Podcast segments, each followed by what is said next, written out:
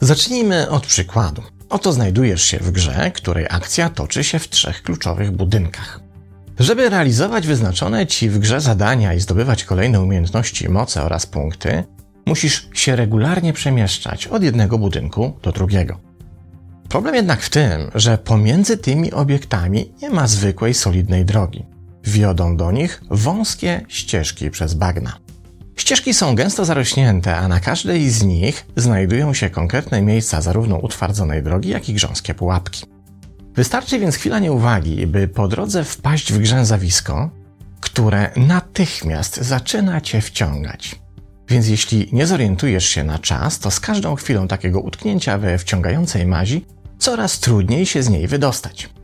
Gdy zdarzy ci się utknąć w danym miejscu na dłużej, automatycznie tracisz moce, umiejętności i punkty, co jednocześnie oznacza odcięcie cię od możliwości wykonania kolejnych zaplanowanych zadań w jednym z trzech budynków. Teraz proszę, niech ten przykład gry z jej zasadami zostanie z nami, podczas gdy przeniesiemy się już nie do wirtualnych, a rzeczywistych przykładów. Teraz znajdujemy się w małej kawiarni z trzema zaledwie stolikami. Przy każdym z tych stolików siedzi rozmawiająca ze sobą para, których rozmowy po kolei podsłuchujemy. Na początek Błażej i Aneta. Błażej mówi: Nie potrafię sobie tego darować. Taka okazja uciekła mi sprzed nosa, ale trudno się dziwić, że z niej nie skorzystałem, bo przecież w swoim rodzinnym domu cały czas słyszałem, że jestem niewystarczająco dobry i do tego leniwy, więc nie osiągnę w życiu zbyt wiele. Na co odpowiada Aneta. Ja trzy lata inwestowałam nadzieję i uczucia w związek, z którego nic nie wyszło. I oczywiście byłam rozczarowana, kiedy się to skończyło, ale z drugiej strony pomyślałam sobie, że dobrze, że były to trzy lata, a nie trzydzieści. I postanowiłam już nie marnować ani jednego dnia dłużej. Teraz podsłuchujemy następną parę, czyli Bogdana i Alinę. Najpierw Bogdan zwraca się do Aliny. Wiesz, kiedy pomyślę o tym, co mi się jeszcze może przytrafić, to aż mnie gniecie w żołądku. Jak na przykład ten mistrz wyczucia dramaturgii, mój księgowy, wreszcie wyśle mi rozliczenie roczne i okaże się, że muszę dopłacić więcej niż mam odłożone, to mnie wywiozą nogami do przodu. A taką miałem ochotę na Grecję w lipcu. Weź wyluzuj, odpowiada Alina, bo twój księgowy już ma przez ciebie nerwice i jedzie na psychotropach. Do wakacji to się jeszcze może tyle wydarzyć, że w planach to najdalej wybiegam do jutrzejszego obiadu. Gotowałam bigos. Jak się przegryzie, to będzie genialny. Teraz przenieśmy się do stolika numer 3 i posłuchajmy rozmowy Agnieszki i Bartka. Zaczyna Agnieszka, zwracając się do Bartka. Halo, jest tam kto? Trzymasz mnie za rękę i gapisz się gdzieś nie wiadomo gdzie. Tylko nie mów, że myśli ci znowu uciekły do mamusi. Jak możesz być tak nieczuła, odpowiada Bartek, a ona cię już prawie akceptuje. To coś złego, że się o nią teraz martwię? Teraz wróćmy do gry. Nazywa się Pułapka Czasu, a trzy zadaniowe budynki, w których dzieje się jej akcja, to kolejno przeszłość, teraźniejszość i przyszłość. Problem z tą grą jest taki, że zamiast w komputerze czy na konsoli do gier rozgrywa się każdego dnia w naszych głowach, a sposób w jaki sobie w niej radzimy z poszczególnymi zadaniami, jak przekonuje dr Mark Whitman z Instytutu Pogranicznych Obszarów Psychologii i Higieny Psychicznej z Freiburga, ma ścisły związek z umiejętnością regulowania emocji, tworzeniem zdrowego dystansu i uniezależniania się od stymulacji zewnętrznej, co w konsekwencji prowadzi do bardziej zrównoważonego i co najważniejsze, spełnionego życia.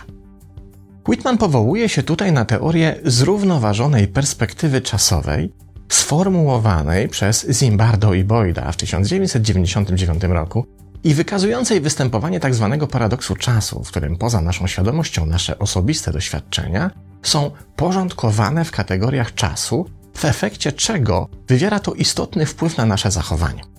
Oznacza to, iż mimo że funkcjonujemy w teraźniejszości, jednocześnie posiadamy dostęp do przeszłości dzięki funkcjom naszej pamięci oraz do przyszłości dzięki mechanizmom naszych wyobrażeń i oczekiwań.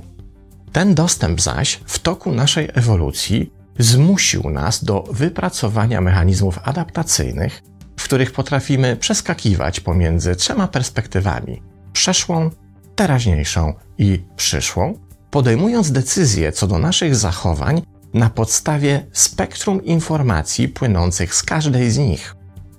Badacze Sudendorf i Corbalis z Wydziału Psychologii Uniwersytetu w Queensland w swoich badaniach z 2007 roku nazwali tę umiejętność elastycznością czasową, umożliwiającą rodzaj mentalnych podróży w czasie, z których korzystanie daje nam rodzaj życiowej przewagi nad ludźmi, którzy nie mają takich zdolności, bo pozwala na indywidualne dostosowywanie się do szybko zmieniających się wymagań sytuacyjnych. A zatem z początkowego przykładu tą umiejętnością dysponują osoby z imionami rozpoczynającymi się na literę A. Ich kawiarniani rozmówcy, osoby z imionami na literę B, doświadczają rodzaju specyficznego utknięcia w czasie. To właśnie oni, usiłując pokonać grzęzawisko w grze pomiędzy budynkami reprezentującymi trzy czasowe kategorie, są wciągani i niejako przytrzymywani przez konkretny czas, co czyni ich coraz mniej odpornymi na zmieniające się okoliczności zewnętrzne, a więc de facto odbiera im moc. Zimbardo i Boyd opracowali nawet specjalny kwestionariusz dedykowany mierzeniu tendencji występującej w danej jednostce do skupiania się na konkretnych kategoriach czasowych, czyli takiego funkcjonowania, w którym konkretna kategoria czasu dominuje inne.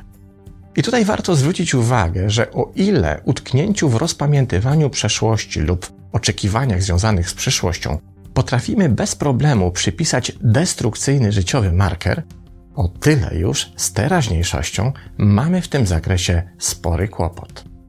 A dzieje się tak, bo jesteśmy obecnie zanurzeni w modzie na mindfulness, którą różni piewcy i apologeci wciskają nam ze wszystkich stron, najczęściej z bezkrytycznym zachwytem i jednocześnie z brakiem zrozumienia, o co tak naprawdę w uważności chodzi. A problem polega na tym, że w teraźniejszości możemy utknąć tak samo boleśnie i bezproduktywnie, jak w grzęzawisku rozpamiętywania przeszłości i oczekiwań co do przyszłych zdarzeń. Kiedy tak się dzieje, tracimy możliwość czerpania wiedzy i nauki z przeszłości i jednocześnie pozbawiamy się umiejętności przewidywania przyszłości, chociaż w najmniejszym zakresie, pozwalającym nam się na tę przyszłość przygotować, czy choć w najmniejszym stopniu zabezpieczyć przed ewentualnym zagrożeniem. Zrównoważona uważność to zdolność do korzystania ze świadomej obecności w tu i teraz, ale z jednoczesną możliwością świadomego korzystania z pozostałych perspektyw czasowych, zgodnie z wymogami bieżącego życiowego kontekstu. W przeciwnym razie tracimy zdolność podejmowania świadomych decyzji, dokonywania właściwych wyborów, a w konsekwencji ochrony przed popełnianiem po raz kolejny tych samych błędów. Kluczem jest umiejętność korzystania ze wszystkich trzech kategorii czasowych we właściwy i zrównoważony sposób, a nie utknięcie w jakiejkolwiek z nich. Dość dobrze ilustruje to kolejna teoria związana z percepcją czasu, tym razem zaproponowana przez polskich badaczy z Uniwersytetu Warszawskiego. Macieja Stolarskiego, Katarzynę Krężołek i Joannę Witkowską, którzy w 2017 roku sformułowali ideę temporalnego metapoznania, definiowaną jako zdolność do świadomej regulacji koncentracji na różnych orientacjach czasowych.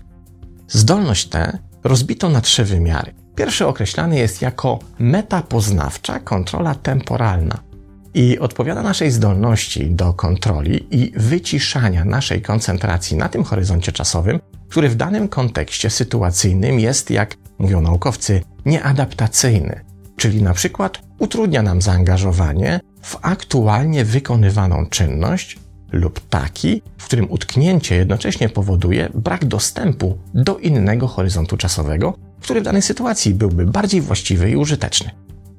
Drugi wymiar określany jest jako poznawcza rekonstrukcja przeszłości i odpowiada za zdolność do reinterpretacji wydarzeń przeszłych w odniesieniu do wydarzeń teraźniejszych.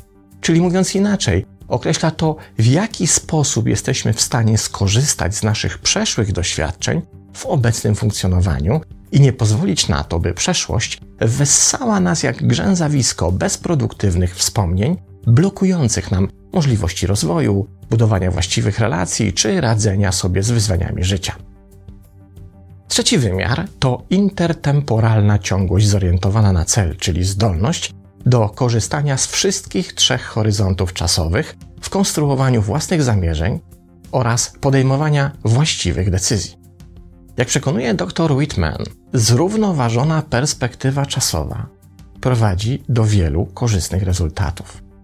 Osoby z wysokimi umiejętnościami, zarówno z obszaru zimbardowskiej zrównoważonej perspektywy czasowej, jak i temporalnego metapoznania, doświadczają mniejszej presji czasu i nudy w codziennym życiu. Czyli według Whitmana dwóch często diagnozowanych negatywnych doświadczeń nowoczesnych społeczeństw. Co więcej, osoby o wyższych temporalnych zdolnościach metapoznawczych są bardziej przyjazne, sumienne, mniej neurotyczne i bardziej otwarte na nowe doświadczenia. Posiadają większe zdolności do regulowania emocji, co z kolei prowadzi do poczucia większego zadowolenia z życia. Jak jednak zdiagnozować samego siebie? Jak uwrażliwić się na detekcję ewentualnej dominacji konkretnego horyzontu czasowego w naszym życiu i sobie z nią poradzić? Otóż nie ma innego wyjścia. Jeśli nie chcesz utknąć w grzęzawisku dowolnego czasu, po prostu przysłuchaj się temu, co mówisz, w jaki sposób komunikujesz się ze światem i ze sobą samym, i czy czasem nie jest to komunikacja osoby uwięzionej w konkretnym horyzoncie czasowym lub taka, w której jeden z horyzontów pojawia się znacznie częściej od innych, odcinając jednocześnie możliwość korzystania z pełnego spektrum międzyhoryzontalnej egzystencji. To trudne doświadczenie, bo wymaga przyznania przed sobą samym, że w grze dynamicznego przeskakiwania przez grzęzawiska niespecjalnie żwawo nam idzie ale taka autodiagnoza jednocześnie otwiera drzwi prowadzące do uwolnienia. Pozdrawiam.